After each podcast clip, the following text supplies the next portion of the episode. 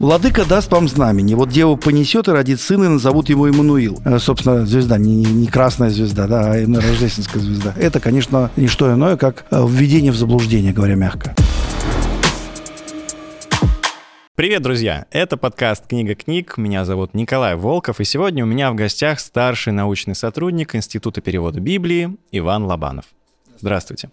Блаженный Августин заметил, что в Ветхом Новый Завет сокрыт, а в новом Ветхий открыт. Что это значит? Ну, как всегда, Августин обладает э, такой э, яркой такой э, афори, афористическом высказывании такое, там mm-hmm. оно даже в рифму получается, и в, в, в латинском тоже. И он имеет в виду о том, что для нас Ветхий Завет окрашен э, строками Нового Завета. Все, что в Новом Завете цитируется из Ветхого Завета, мы хорошо знаем. Угу. И у нас уже оно приобретает тот смысл, который он представлен в Новом Завете. Хотя в Ветхом оно может иметь другой смысл. Что означает термин «мессианские пророчества»? А, в Библии в Ветхом Завете как раз содержится пророчество о, при, о появлении в этом мире Спасителя, которого зовут Мессия или Машеах по-еврейски, по-русски Христос, ну, по-гречески Христос, угу. по-русски это получается помазанник, то есть тот, кто помазан или, или назначен на это служение. И в Ветхом Завете есть много предсказаний, которые относятся к Мессии. Э, правда, со, со свеками там добавляются дополнительные из э, преданий, из легенд, из Агады, из Мидрашей, появляются дополнительные какие-то признаки, там он на белом коне приезжает, там он будет трубить трубу, там, когда его будут встречать и так далее в красном плаще. А известно, что одним из пророков, который оставил нам мессианские пророчества, был пророк Исаия. Ну, во-первых, он э, обращался к своему народу и говорил слова Божьи в отношении поведения народа. То есть он говорит, вы ходите, вы ходите в церковь или ходите в храм, вот, а при этом, при этом какое-то беззаконие в вашей жизни и так далее. То есть он говорит, что если вы не будете повиноваться заповедям Божьим, то в конце mm-hmm. концов э, вас постигнет кара. И придет, придут захватчики и уведут вас в плен. Так и случилось. Угу. А как пророк Исаия предсказал рождение Иисуса? Одно из пророчеств, которое он предсказал, оно записано в 7 главе и в 9 главе. «Владыка даст вам знамени. Вот дева понесет и родит сына, и назовут его Иммануил». Это 7 глава, стих 14. А в 9 главе, в 6-7 стихе написано «Ибо для нас родилось дитя, сын нам дарован обетованный, на плечи коего владычество ляжет. И нарекут ему имя – Чудный советник, могучий бог, вечный отец, правитель, созидающий мир. Ну или царь мира, да, мы э, понимаем, что здесь вот эти будут такие двойные титулы, да, угу. чудный советник, могучий бог, вечный бог, вечный отец, правитель. Ну, в общем-то, здесь имя такое встречается Эммануил. Угу. Иммануэль означает не что иное, как «с нами Бог». То есть это такое составное слово, которое означает «с нами Бог». То есть э, это имя потом, это пророчество потом будет упоминаться в Евангелии от Матфея. Владимир Соловьев, Иммануил. Во тьму веков та ночь уж отступила, когда, устав от злобы и тревог, земля в объятиях неба опочила, и в тишине родился с нами Бог. И многое уж невозможно ныне. Цари на небо больше не глядят, и, паст и пастыри не слушают в пустыне, как ангелы про Бога говорят. Но вечное, что в эту ночь открылось, несокрушимо временем оно, и слово вновь в душе твоей родилось, рожденными под яслями давно. Да с нами Бог, не там, в шатре лазурном, не за пределами бесчисленных миров, не в злом огне и не в дыхании бурном, и не в уснувшей памяти веков. Он здесь, теперь, средь суеты случайной, в потоке мутном низменных тревог. Владеешь ты всерадостную тайной, бессильно зло, мой вечно, с нами Бог. Угу. А как еще пророки называли Мессию? И называют его повелителем, он принесет покой людям, это книга «Бытие». Скипетр будет в руке Иуды. Э, числа 24 глава говорит «Звезда от Иакова» поднимется скипет от, от Израиля. А в книге Второзакония сказан пророк, подобный Моисею. Вот, вот это э, только, только э, та, та небольшая группа титулов, которые к нему относятся. Угу. Какие еще обстоятельства жизни Иисуса предсказал Исаия? Ну, смотрите, у нас получается, когда пророки предсказывают пришествие Мессии, там получается, что, с одной стороны, он должен освободить народ от всех иноземных захватчиков, это Иисус не сделал. И есть там еще у него четыре песни, которые называются «Песня о страдающем рабе». То есть у Мессии есть еще одна ипостась – страдающий, страдающий mm-hmm. Мессия. И э, они говорили о том, что это очень такое, такие странные пророчества, они относятся к еврейскому народу, но там очень ясно написано, что он родился среди нас – то есть среди народа. Э, он пострадает, э, и мы ни во что не ставили его, но он взял наказание на себя. А, а потом он воскреснет и будет, и будет э, смотреть на то, что он совершил, с довольством, то есть с удовлетворением. Угу. Это 53 глава книги пророка Исаия. Известно ли, за сколько лет до рождения Христа были записаны пророчества? Ну, мы с вами вообще говорим о том, что вся Библия или Ветхий Завет был, был собран в конце пятого, где-то в пятом-четвертом веке, да, был собран, когда евреи вернулись из Вавилонского плена. Угу. И тогда была вся Библия была собрана. То есть это самая поздняя дата, да, что называется, то есть четвертый-пятый век, это самая поздняя дата, когда был Ветхий Завет был собран.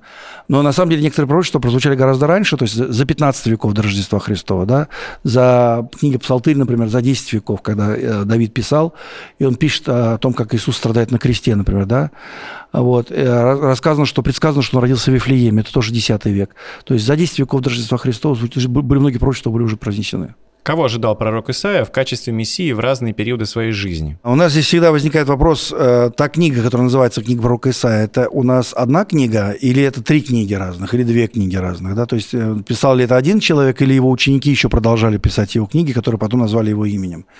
Вот. И тогда получается, что э, книга пророка Исаия говорит об, о Христе в разных, в разных совершенно тональностях. Угу. В первой части больше говорится о том, что ну, в, в терминах суда, и говорится о втором пришествии скорее, то во второй части скорее говорится о том, кто пострадает за нас и нас спасет. То есть в разные периоды, в, разные, в, разных, в разных частях книги пророка Исаия говорится немножко о разном. А как волхвы с Востока узнали вообще о том, что родится Спаситель?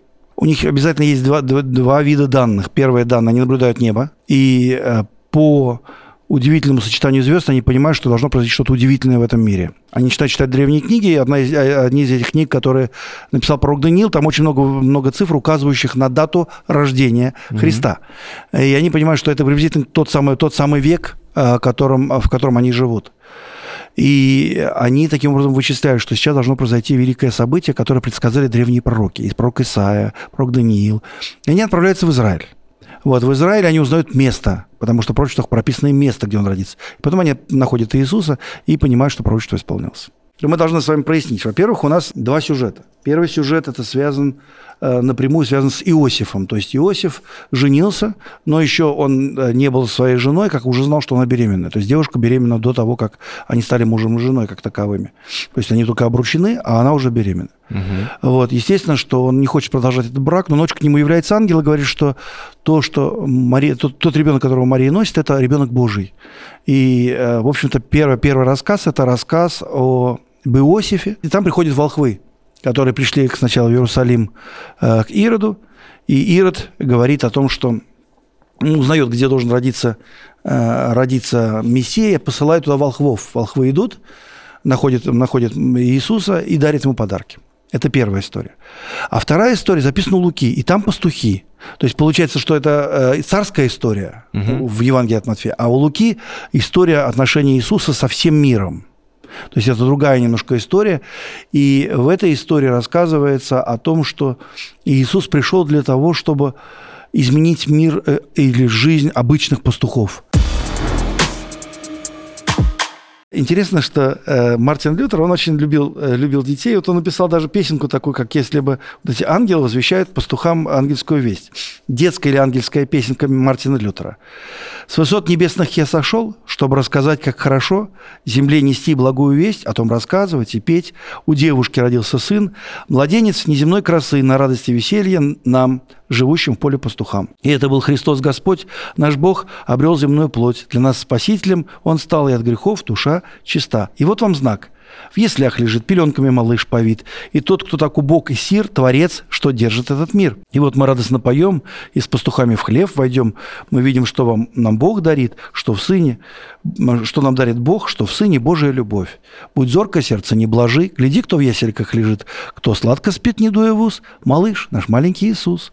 Господь ты наш, Творец всего, Земное принял естество, лежишь в кормушке для скота, и сено убывает там.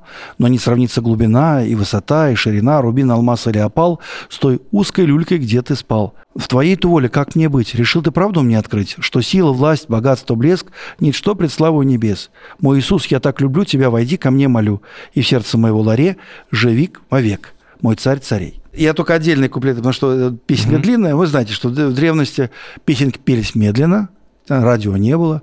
Вот, песенки были длинные. Э, я застал еще то время, когда мы пели по старым сборникам, и там э, у нас было, например, 8 куплетов. И мы поем сегодня первый, пятый, восьмой. Вот, то есть мы поем не все куплеты, а вот поем три куплета вот этих, да? Выбира, mm-hmm. Выбираем под, под, богослужение. А в старых церквах еще были такие наборные кассы, где писали, цифрами ставили номер псалма, который сегодня поем, и номера куплетов. Да, да, да. Я да. наблюдал такое уже. Вот. Э, и э, на Рождество как раз мы понимаем, что у нас э, есть некоторые атрибуты Рождества. Ну, первый атрибут это елка. Она у нас перешла на Новый год. Но вообще это рождественская елка. То есть рождественские, рождественские деревья, поскольку пер, первые праздники праздновались в лесу.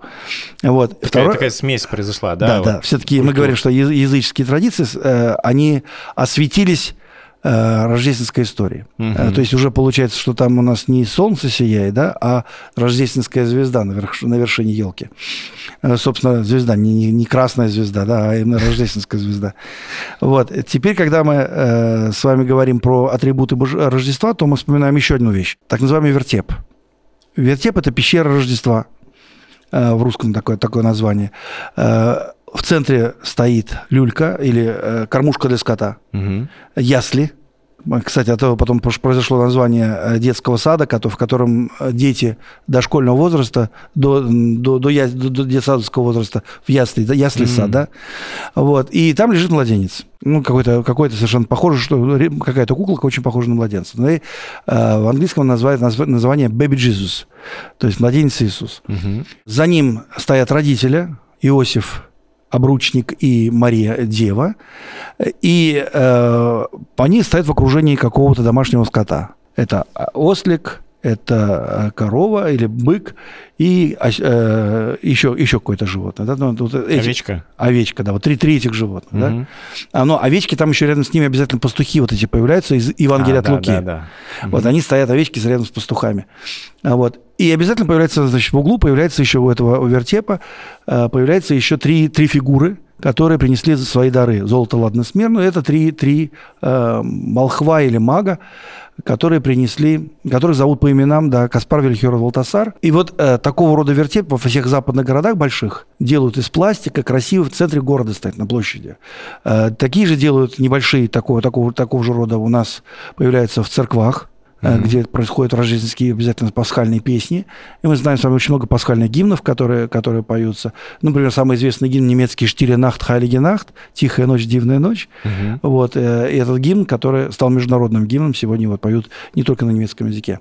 Но изначально был написан по-немецки в австрийском городе, вот, э, где пастор решил помирить две части деревни, которые между собой ссорились. Как только он придумал этот гимн, э, деревня помирилась.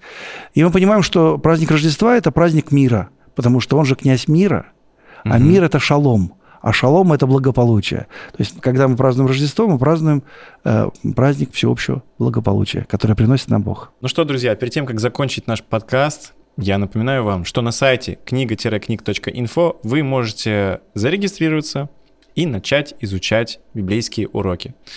А, Иван, спасибо большое за интереснейшую беседу. До свидания.